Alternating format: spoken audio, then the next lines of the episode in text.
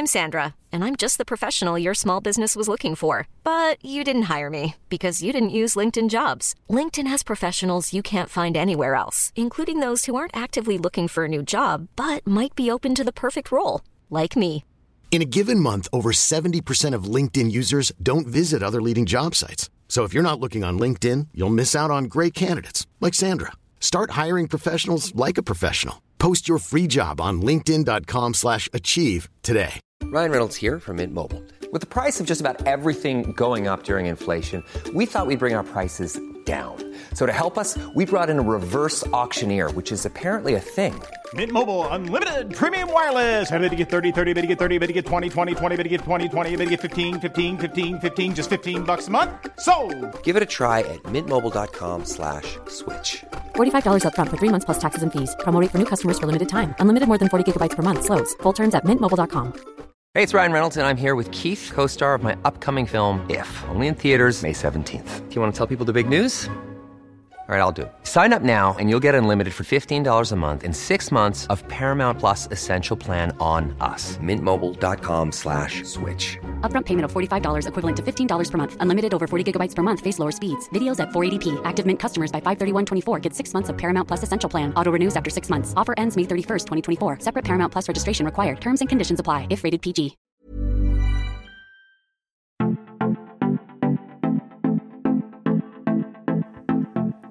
G'day and welcome to this week's segment of Farm Yarns, where we dive behind the audio to find out who inspires our guests, what motivates them, what they would like to debunk, and also what resources they lean on to get the most out of their agri business. So let's get down to it. Farm Yarns.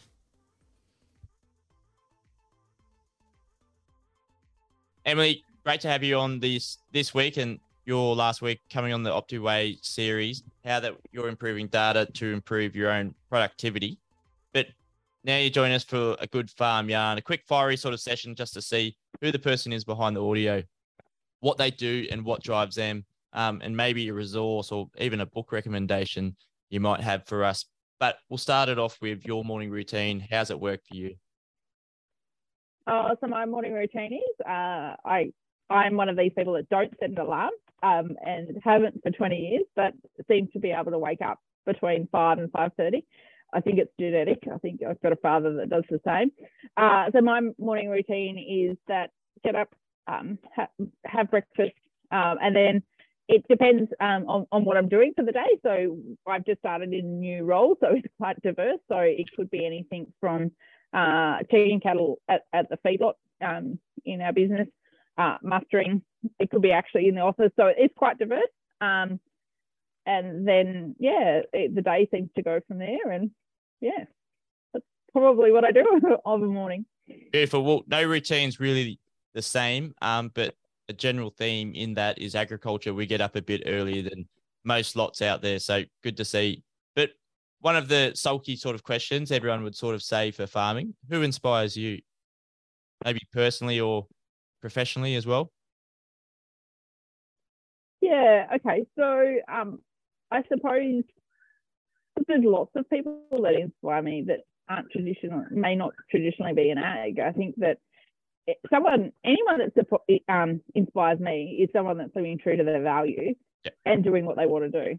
Um, and I think that that doesn't matter whether that's the person that um, is teaching kids at school, being a nurse, um, as long as you're living true to your to yourself and true to your values, um, I think that you're an inspiring person. Um, but I suppose my family inspires me. My mum and dad, um, and my brother and his wife and four kids. I think that that they're pretty special. But um, I also have three grandparents that are alive that are over 90 that are still living in their farming operations. So, um, you know, I think that it, it points that agriculture is pretty good for, for longevity. So, um, yeah, that's that's probably who inspires me.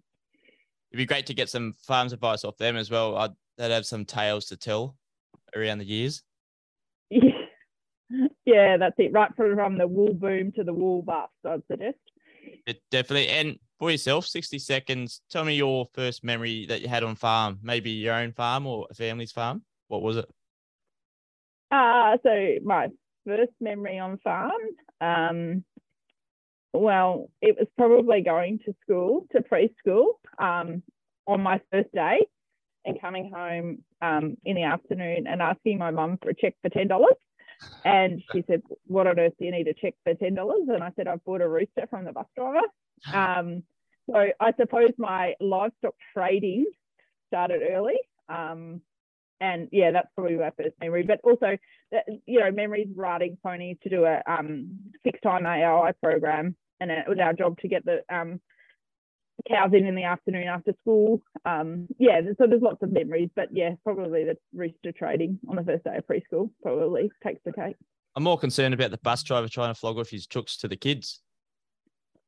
Oh, look, I, oh, yeah. I have been told that I can sell sell ice to the Eskimos, so uh, I'm probably pretty uh, persuasive, I would imagine, at five. Good to see you trading early, and also a myth about yeah, what a myth you'd like to debunk within Australian agriculture. You can relate it to your own enterprise. Yeah, I think a myth that we we need to debunk is that ag um uh, you know, uh, if I flip the metric, ag is a really big business and um, farmers are really big business people. And I think sometimes they downplay that and, and we don't actually tell our story properly. Um, we're too proud in a way to tell our story. Um, if we owned a multi, multi million dollar business in a city, um, we would be known for that. Yeah. Um, and farming doesn't do that. And I think that that's the risk with animal activism and um, the consumers wanting to get closer to that product that um, we're not going to be great at telling that story. And um, I'm currently doing the Australian Rural Leadership Program, and a big part of it is actually being able to articulate your story and the power of storytelling. And I think that the myth for farmers is they think they don't have anything exciting to tell. They actually have a huge amount to tell, and and and people can learn from what they've done, whether it's in agriculture construction, health, um, they're all that system and um, they're, they're business people. So that's my um, myth that needs that, busting. That's a good one. But you also, you might may be surprised when I contact farmers, I probably get two out of 10 that would be keen to come on the podcast as well. So I think being able to tell your story to the internals of agriculture um, would be a good start, but also outside as well. So I'd like to encourage more farmers to tell their own story and just be in what they're doing. We're not all gawking down and judging what's going on, but it's also different sort of ways that we all farm differently as well. Yeah, absolutely. And moving on, if there's one thing you could change about Australian agriculture, what would that be? Um, look, if I was God, I'd uh, get the rain to come when it needs to come, get the sunshine to come when it could. Um, but that's obviously impossible. I think the the the, um, the thing that Australian agriculture, I think the thing I would like to see is that the supply chains work more concurrently with each other. So um, the seed stock producer actually talks to the commercial producer, who talks to the feedlotter, who talks to the um, meat processor who talks to the consumer. Um, I think we operate in silos, and I think there's missed opportunity because of that. Um, at the end of the day, we're all producing a um, Scotch fillet for a restaurant in Korea or or Japan, um, and and I think that I would like to see Australian supply chains not act in silos so much. Yeah, I think that conversation and also farmers love to see what and who is using our products as well these value adding type stories, people that are yeah. jerky or something like that. It's amazing for a farmer to see their product in their hands um, and what the consumer sees as well at the same time. Yeah, absolutely. I couldn't agree more. And within Landcare in Australia, it's pretty important to give back to our soils that give back to us. What do you think the best way to share expertise is on Landcare, being that it is the crust of what we're doing in ag? Uh, I think Landcare itself actually does a really good job at this. I, I just probably am disappointed that it's not as widespread um, as what it is. I think that there's some really good data there, and um, sometimes they're perceived that they're too um, conservational based. But we we've got sustainability is a buzzword, um, but it, it, we all want to leave the lands in better nick for the next generation or the generations after that. So the more scientific information we know about our soils and vegetation, um, and what what's actually going on more than five centimeters down, I think is really important. So I think it's being part of those groups, and and again, it comes back to not operating in a silo. So all the people in your community are probably having the same problem with yep. conservation on a creek flat.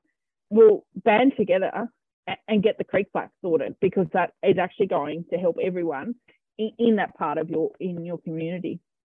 Yeah, definitely. And I think to change the way we approach of leaving it better for the next generation, I think we can do a lot to leave it better for our own generation.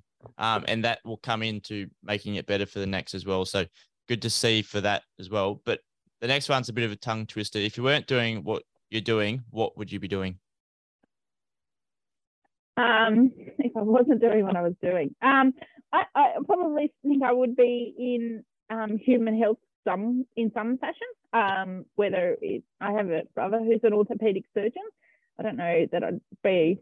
I don't know that drilling people's joints out is really what I wanted to do, but um, I think it would be in human health, um, some in some form. Um, I suppose animal health really interests me, so human health I think um, would be the obvious other choice great stuff. We haven't heard that one as of yet, but for yourself, learning in agriculture um, is great to like see what others are doing or what other groups are. What sort of resource do you lean towards? Um, yeah, so I think it's using a network that you collect, and I think that that network needs to be diverse, your personal network, um, and it's also getting yourself out of the comfort zone. So um, as I mentioned, I've been, I'm doing the Australian Rural Leadership Program just at the moment. So there's 39 people in my in my course um, from regional, rural, and remote Australia, yep. and it's amazing whether you're growing cotton in Western New South Wales or um, you're looking after fish between Victoria and um, Tasmania. The challenges that you've actually got are the same. Yeah. So I think um, it's using your network um, and um, thrashing out those problems together because um, a problem shared probably has a solution shared too. Yeah, I think those groups, these organizations putting people in front of others is a great way to learn from what others are doing and totally different sort of scenarios, but what they're doing is right up the same sort of alley of what we're doing as well, from cattle to fisheries as well. Yeah, absolutely. And, and you know, a lot of that comes back to human resource um, yep strains, and, and so everyone's got it. So let's solve the problem together. Yeah, one hundred percent. And also, any book recommendations? Are you a bit of a bookworm, or you previously read some books? Yeah, yeah. I look, I am a bit of a bookworm because where I'm currently living, um, I actually don't get any TV. So, yep. So it's it's a book, isn't it? So, um, I am just reading. Um, I've I highly recommend um, a couple of books: the Ten Highly Effective Habits, uh, the Ten Habits of Highly Effective People, yep. um, and a book called Emotional Intelligence. Uh, so that's really about knowing yourself um, before you go and try and tackle knowing anyone else. Um, and I've just, as a um, as a good book to read, I've just finished a novel called Dirt Town, and I and I recommend it. So um, there you go. Great stuff. We'll have to put them into the Fun Size Book Club. We don't have one, but we'll start it up. Yeah, yeah, that's it. Exactly. And an interesting question that I get some good responses from is what sort of question would you like to ask the next guest um, without knowing who they are or where they come from? Oh, that's a good question. Um, in 10 years' time, how do they see? So we actually lost Emily there with the internet connection um, from our end. So we'll finish off her sentence. So in 10 year times, how do you see the farmer's role in what we do in talking with the consumers, but also improving the data that we can collect to improve the customer's experience? So thanks for tuning into this farm yarn. It was a great one with Emily to dive into what drives her, what motivates her, and what sort of resources she pulls on for her own day to day activities. And thank God she's in Australian agriculture because she's really leading the way out in the paddock and also in the office in front of the microphone. Thank you, Emily. Thank you for tuning in to the Farms Advice podcast. It is produced by Advert Your Eyes Digital, the agribusiness marketing specialist. Go to farmsadvice.com.au for more information on this episode and the others before, and spread the farm's advice. If you love this episode, please give us a review on Apple Podcasts and subscribe as it helps other farmers find us too. But until then, next Tuesday, keep on farming. In the spirit of reconciliation, the Farms Advice podcast acknowledges the traditional custodians of country for Australia and their connections to land, sea, and community.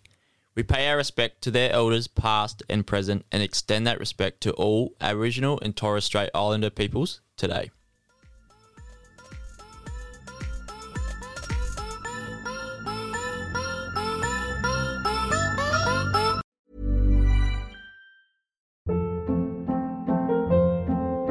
Hold up. What was that? Boring. No flavor. That was as bad as those leftovers you ate all week. Keke Palmer here, and it's time to say hello to something fresh and guilt-free. Hello Fresh. Jazz up dinner with pecan-crusted chicken or garlic butter shrimp scampi. Now that's music to my mouth. Hello Fresh. Let's get this dinner party started. Discover all the delicious possibilities at hellofresh.com.